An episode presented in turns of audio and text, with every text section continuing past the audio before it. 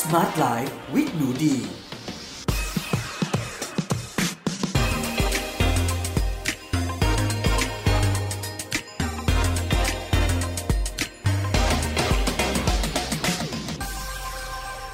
สวัสดีค่ะ ยินดีต้อนรับเข้าสู่ Med Listening Podcast ในรายการ Smart Life with หนูดี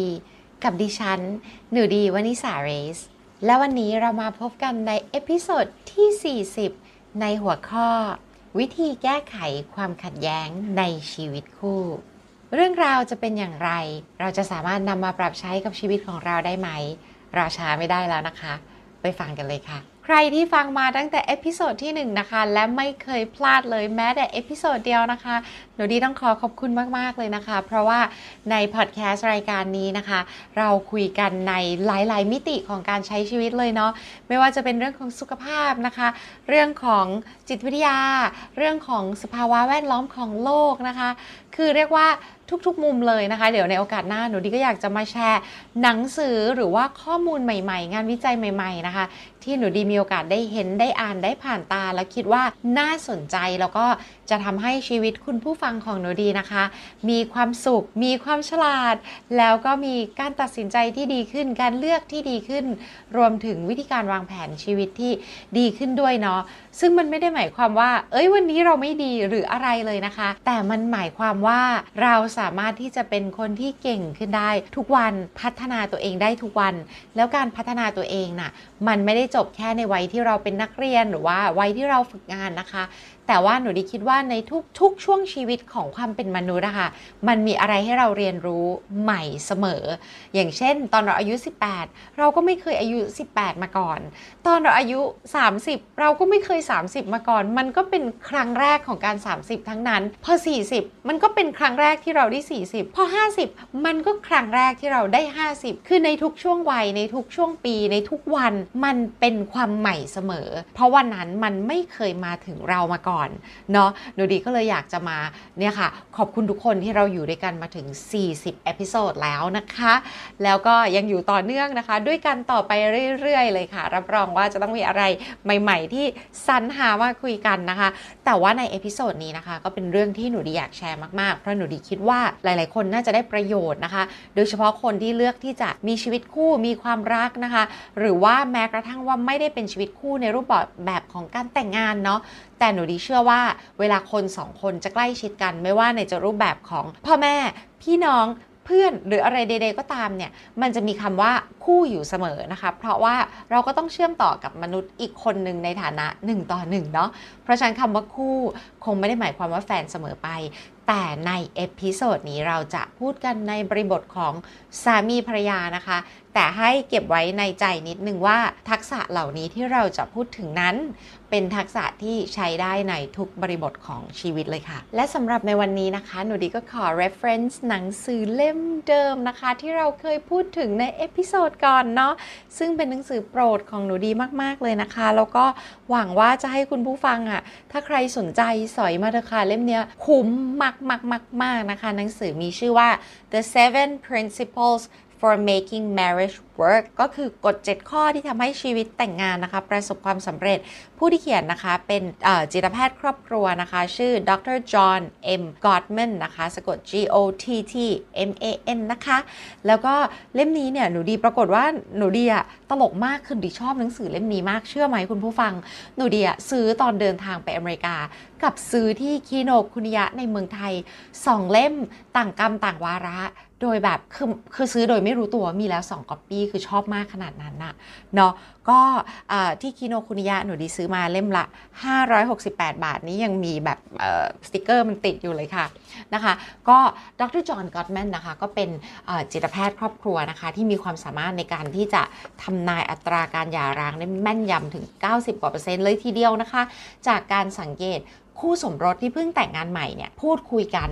ในเรื่องที่เขาเห็นไม่ตรงกันเนี่ยภายในเวลาประมาณ 15 นาที เขาสามารถทำนายการหย่าร้างได้แม่นยำมาก 90กว่าเปอร์เซ็นต์เขาดูอะไร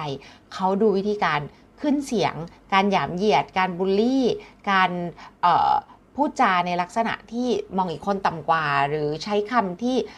รุนแรงคำหยาบกระแทกจิตใจหรืออะไรใด ๆ ก็ตามเนี่ย เพราะฉะนั้นนะคะเขาเนื่องจากเขาดูออกว่าอันไหนที่จะทำให้หย่าร้าง เขาก็สามารถที่จะไกด์ได้ว่าแล้วพฤติกรรมไหนล่ะ ที่จะทำให้คุณอยู่ด้วยกันได้อย่างตลอดรอดฝั่งและมีความสุขค่ะ ในหนังสือเล่มนี้เนี่ยมีหัวข้ออะไรหลาย ๆ อย่างมากเลยนะคะ ที่หนูดีคิดว่าน่าจะเป็นประโยชน์กับทุก ๆ คน แต่อันนี้ดีจะขอพูดในหมวดหมู่ที่เกี่ยวข้องกับการสะ ลดความขัดแย้งในชีวิตคู่และทำให้เราอะสามารถก้าวเดินไปด้วยกันได้นะคะ ด้วยการมีอะไรที่มันเชื่อมต่อระหว่างคนสองคนเข้าด้วยกัน อะไรที่มันแชร์ริ่งกัน และเป็นอะไรในเชิงครีเอทีฟในเชิงที่มันสดชื่นในการที่เป็นความรู้สึกดีๆ ในชีวิตคู่เนาะตัวดรกอตแมนนะคะเขาใช้คำว่า four pillars to create meaning นะคะ four pillars pillars ก็เหมือนเสาอะค่ะ เหมือนเสาสี่ต้นที่จะสร้างความหมายให้กับชีวิตคู่อันนี้เนาะซึ่งในเสาสี่ต้นเนี่ยเขาจะแบ่งเป็นเสาต้นที่1นนะคะ เขาใช้คำว่า creating rituals of connection คือสร้างประเพณีแห่งการเชื่อมต่อซึ่งกันและกัน เดี๋ยวเราค่อยเรามาลงดีเทลนะ อันที่ 2 นะคะพิลาที่ 2 คือ roles คือบทบาทของทั้งสองคนพิลาที่ 3 เสาต้นที่ 3 คือ goals คือเป้าหมายร่วมกันนะคะ แล้วก็เสาต้นที่ 4 นะคะ เขาใช้คำว่า value คือเหมือนกับว่า มุมมองของสิ่งที่เราเห็นค่าเนาะทัศนคติและตัวตนศีลธรรมของเราประมาณนี้ค่ะ เดี๋ยวเรามาดูเสาต้นที่ 1 ก่อนค่ะ เอาละคนเป็นแฟนกัน ไม่ต้องแฟนหรอกเพื่อนก็ได้ พี่น้องอะพ่อแม่ whatever แม่ลูก พ่อลูกมันต้องมีกิจกรรมที่ทำร่วมกัน มันถึงจะสร้างความผูกพันและสานสายสัมพันธ์นะคะ คนเป็นแฟนไม่ต่างกันเลยนะคะเราจะต้องมีประเพณีที่เราทำร่วมกันแล้วแบบเฮ้ยมันแบบนี่มันคือเรื่องมันคือเรื่องราวของฉันกับเธอเออซึ่งเนื่องจากความเป็นจิตแพทย์ไงเขาก็แบ่งออกมา ให้มันดูแบบโหดูมีโครงสร้างทางวิชาการนะคะ แต่เอาง่ายๆเลยนะพูดง่ายๆแล้วกัน ถ้าเราชอบเล่นเซิร์ฟสเก็ตแล้วแฟนเราชอบเฮ้ยสนุก ถ้าเราชอบอปลูกผักอย่างหนูดีกับแฟนชอบปลูกผัก ชอบทั้งคู่อะ คนหนึ่งชอบปลูกดอกไม้ อีกคนชอบปลูกผักมาก จะบอกว่าคนที่ชอบปลูกผักคือหนูดี คนที่ชอบปลูกดอกไม้คือแฟนหนูดี มันก็อยู่ในสวนเดียวกัน มันก็ปะปนกันไป โอ้ มันแฮปปี้มากเลย เนี่ยคือประเพณีของเรา มันมีอะไรที่มันแบบเชื่อมต่อกันอะไอเที่ยวก็ชอบเที่ยวแบบเดียวกัน เที่ยวที่ไหน ตลาดต้นไม้ฮะอ่า แล้วก็ถ้าไม่ใช่ตลาดต้นไม้ ไม่ไปซื้อต้นไม้มาลงในสวนไปไหนล่ะ ไปเดินป่าค่ะ ชอบเดินป่าค่ะ มันก็เกี่ยวแต่กับต้นไม้ แต่ทางคุณหมอเนี่ยเขาก็ใช้คำว่า rituals around celebrations คือประเพณีที่อยู่ใกล้ๆการเฉลิมเกี่ยวข้องกับการเฉลิมฉลอง เช่น ปีใหม่ คริสต์มาส วันเกิด วันครบรอบอะไรประมาณนี้นะคะ อีกอันคือประเพณีที่เกี่ยวข้องกับ recreation หรือเป็นกิจกรรมแบบว่าสันทนาการต่างๆ เช่น date night ออกไปเดทกันไหมจ๊ะ เออ dinner at home กินดินเนอร์ที่บ้านไหมจ๊ะ หรือแบบ จัดปาร์ตี้หรือไปเที่ยวเวเคชันอะไรไปเลยนะคะ อันนี้ก็จะเป็นเกี่ยวข้องกับสันทนาการ หรือมีอีกนะ ประเพณีที่เกี่ยวข้องกับการบทสนทนาพูดคุย เออ อันนี้น่ารักมาก เช่นเขาใช้คำว่า rituals of communication เช่นอ่าจะเป็นวิธีการนะคะที่พูดคุยเลยค่ะ พูดคุยว่าอะ เธอต้องการอะไร ช่วงนี้เธอมีอะไรเครียด ช่วงนี้เธอไม่สบายใจอะไร ช่วงนี้เธอมีปัญหาอะไรเกี่ยวกับความสัมพันธ์ไหม มีอะไรที่ฉันยังทำไม่พอใจไหม เออ มันมีประเพณีเกี่ยวข้องกับการเปิดใจพูดคุยกันด้วยนะทุกคน หนูที่ชอบอันนี้เจ๋ง มีเพิ่มอีกอันด้วยนะคะ sexual rituals เกี่ยวข้องกับเรื่องเซ็กเลย เออ เราโตๆกันแล้วเนาะ พูดได้เนาะ ก็พูดอย่างนี้เลยค่ะ เช่นแบบ อ่านัดกันเลยว่าชอบแบบไหนอะไรยังไงสามีภรรยา มันต้องพูดกันได้สิ เปิดใจพูดกันเลย เหมือนเป็นประเพณีที่มีการพูดเรื่องนี้ อันนี้ดีว่าเก๋ๆเลยนะคะ แล้วก็อีกอันอันสุดท้าย อันนี้ก็เอ็นดูค่ะ rituals around everyday living ประเพณีที่เกี่ยวข้องกับชีวิตประจำวัน เอาสิโหคิดจิตแพทย์คิดครบมาก bedtime routine เวลาเข้านอนเธอทำอะไรนะคะเวลาที่เรารักษาสุขภาพร่วมกันยังไง ชวนกันไปออกกำลังกายไหม ชวนกันกินอาหารสุขภาพหรือเปล่า end อันนี้น่ารัก end of day reunion reunion ยามเย็นของแต่ละวัน ต่างคนต่างไปทำงานใช่ไหม อันนี้คงแบบหนังสือเขียนไม่ใช่ยุคโควิดเนาะ ยุคโควิดน่าจะ work from home กันทั้งคู่นะคะ ถ้าส่วนใหญ่ ก็แต่ใด ๆ ก็ตามกลับมาเจอบ้านที่บ้านกันตอนเย็นเรามีประเพณีอะไรกันจ้าเจอกันก่อนไหม หรือแบบกินอาหารด้วยกันไหม นั่งจิบกาแฟจิบชาอะไรก็ว่ากันไปนะคะ น่ารักดีนะ ทีนี้มาดูเสาต้นที่ 2 ค่ะ พิลล่าที่ 2 roles ค่ะ บทบาทในชีวิตครอบครัวชีวิตคู่ บทบาทมีอะไรบ้าง ตอนยังไม่มีลูกบทบาทสามีภรรยาสามีทำอะไรภรรยาทำอะไร พอมีลูกบทบาทพ่อบทบาทแม่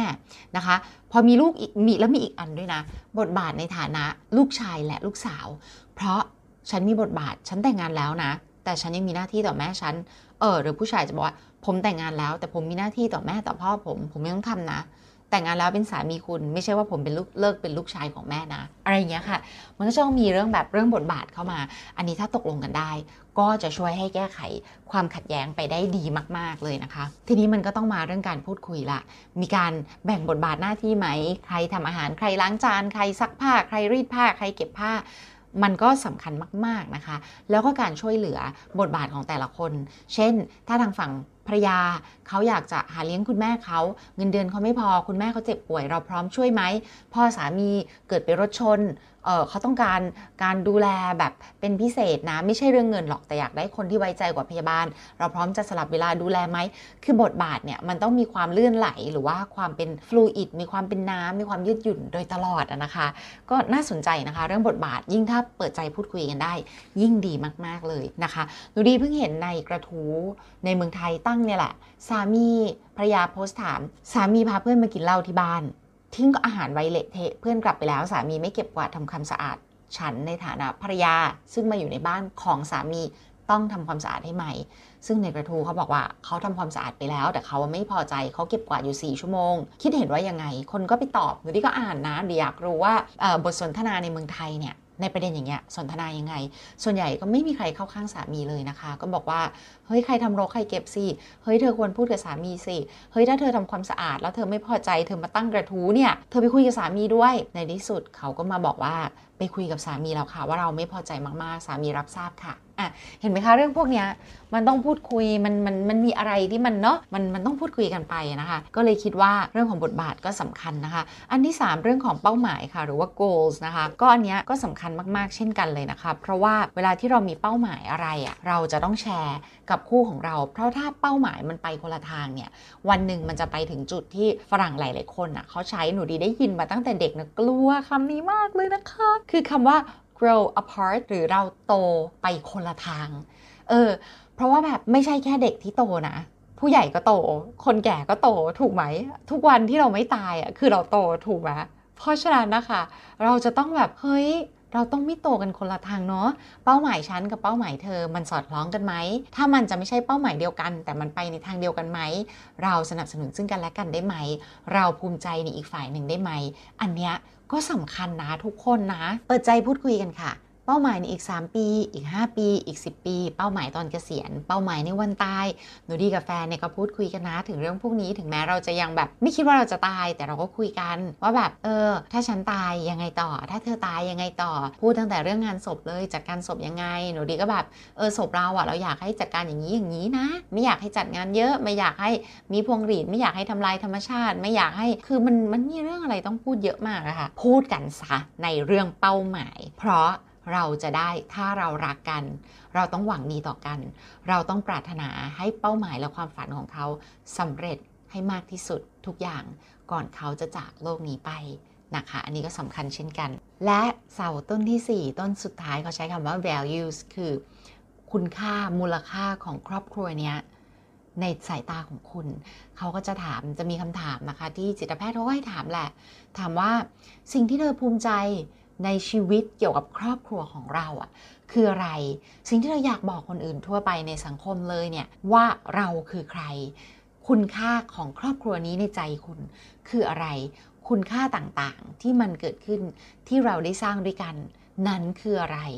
อันนี้หนูดีคิดว่ามันคงหมายถึงมูลค่ามวลรวมค่ะที่เราเห็นว่า ฉันกับเธอมาอยู่รวมกัน1บวก1มันมากกว่า 2 แล้วมันกลายเป็นอะไร ในใจของเธอในสายตาของเธอนะคะ ซึ่งหนูดีคิดว่า ในมุมมองของหนูดีเนี่ยการที่เราเห็นคุณค่าของสิ่งที่เราได้รับ ในชีวิตคู่ มันมีคุณค่าเหลือเกินหนูดีรู้สึกว่าเคยได้ยินมานานแล้วแล้วไปตามหาแล้วจำไม่ได้ว่าได้ยินที่ไหน แต่แบบหนูดีอ่านหนังสือเยอะมากหรืออาจจะได้ยินผู้ใหญ่พูดหรืออะไรก็ตาม แต่ตามหาเจ้าของโค้ดไม่เจอ แต่ใด ๆก็ตาม มันเป็นคำที่ติดหัวหนูดีมาก นั่นคือคำคือคำพูดที่บอกว่า ถ้าถ้าทั้งสองฝ่ายทั้งหญิงและชาย หรือชายและชาย หรือหญิงและหญิง อันนี้ก็คือ LGBTQ ได้หมดนะคะ ถ้าคุณคิดว่าคนที่คุณคบอยู่ด้วยเนี่ยมีค่ามากกว่าที่เขาจะมาคบกับคุณ เขามีค่าเหลือเกิน เขามีค่ามากมายเลยอะ you are getting more you think you are getting more than you deserve คือคุณได้รับมากกว่าสิ่งที่คุณสมควรจะได้รับอะแล้วถ้าทั้งสองฝ่ายรู้สึกตรงกันแบบเนี้ย ว่าเฮ้ยเธอมันคือสิ่งที่ดีอะดีกว่าโอกาสนี้ฉันชีวิตนี้ฉันหายสิ่งนี้ไม่ได้อีกแล้วอะทั้งสองฝ่ายรู้สึกอย่างเงี้ย มันจะทำให้ชีวิตคู่ มันไม่มีจุดของคำว่าจบ มันไม่มีที่สิ้นสุด มันไปต่อได้เรื่อยๆ แล้วดีคิดว่ามันเป็นความรู้สึกที่ดีมากๆนะคะ แล้วถ้าคุณสามารถทำให้ทั้งสองฝ่ายรู้สึกแบบนี้ได้ในความสัมพันธ์น่ะมันก็คงจะช่วยให้คุณผ่านความยากลำบากที่ต้องเจอในชีวิตคู่ไปได้ค่ะ และใน episode ที่ 40 นี้หนูดีก็ขออวยพรให้ทุกคนนะคะ ที่เข้ามาฟังพอดแคสต์ของเรานะคะ ขอให้คุณถ้าเลือกที่จะมีชีวิตคู่ ขอให้มีชีวิตคู่ที่มีความสุข ขอให้อยู่ด้วยกันอย่างยั่งยืน สุขและสงบจนกว่า มันจะถึงจุดจบที่ทั้งสองฝ่าย เห็นตรงกันว่าเราได้ทำดีที่สุดแล้ว และถ้ามันจะอยู่ถึงวันสุดท้ายของชีวิต แล้วคุณตั้งใจแบบนั้น ขออวยพรให้เป็นจริงได้ค่ะ แล้วก็ขออวยพรให้วันสุดท้ายของชีวิต มันยังมาไม่ถึงแล้วมันอยู่อีกนานแสนนานนะคะ ขอให้คุณมีชีวิตและอายุที่ยืนนานด้วยค่ะ แล้วก็สำหรับวันนี้นะคะ ขอบคุณมาก ๆ ค่ะ ที่เข้ามาฟังพอดแคสต์นะคะของหนูดีและพบกันใหม่ใน episode หน้า episode ที่ 41 ค่ะสำหรับคลิปนี้ สวัสดีค่ะ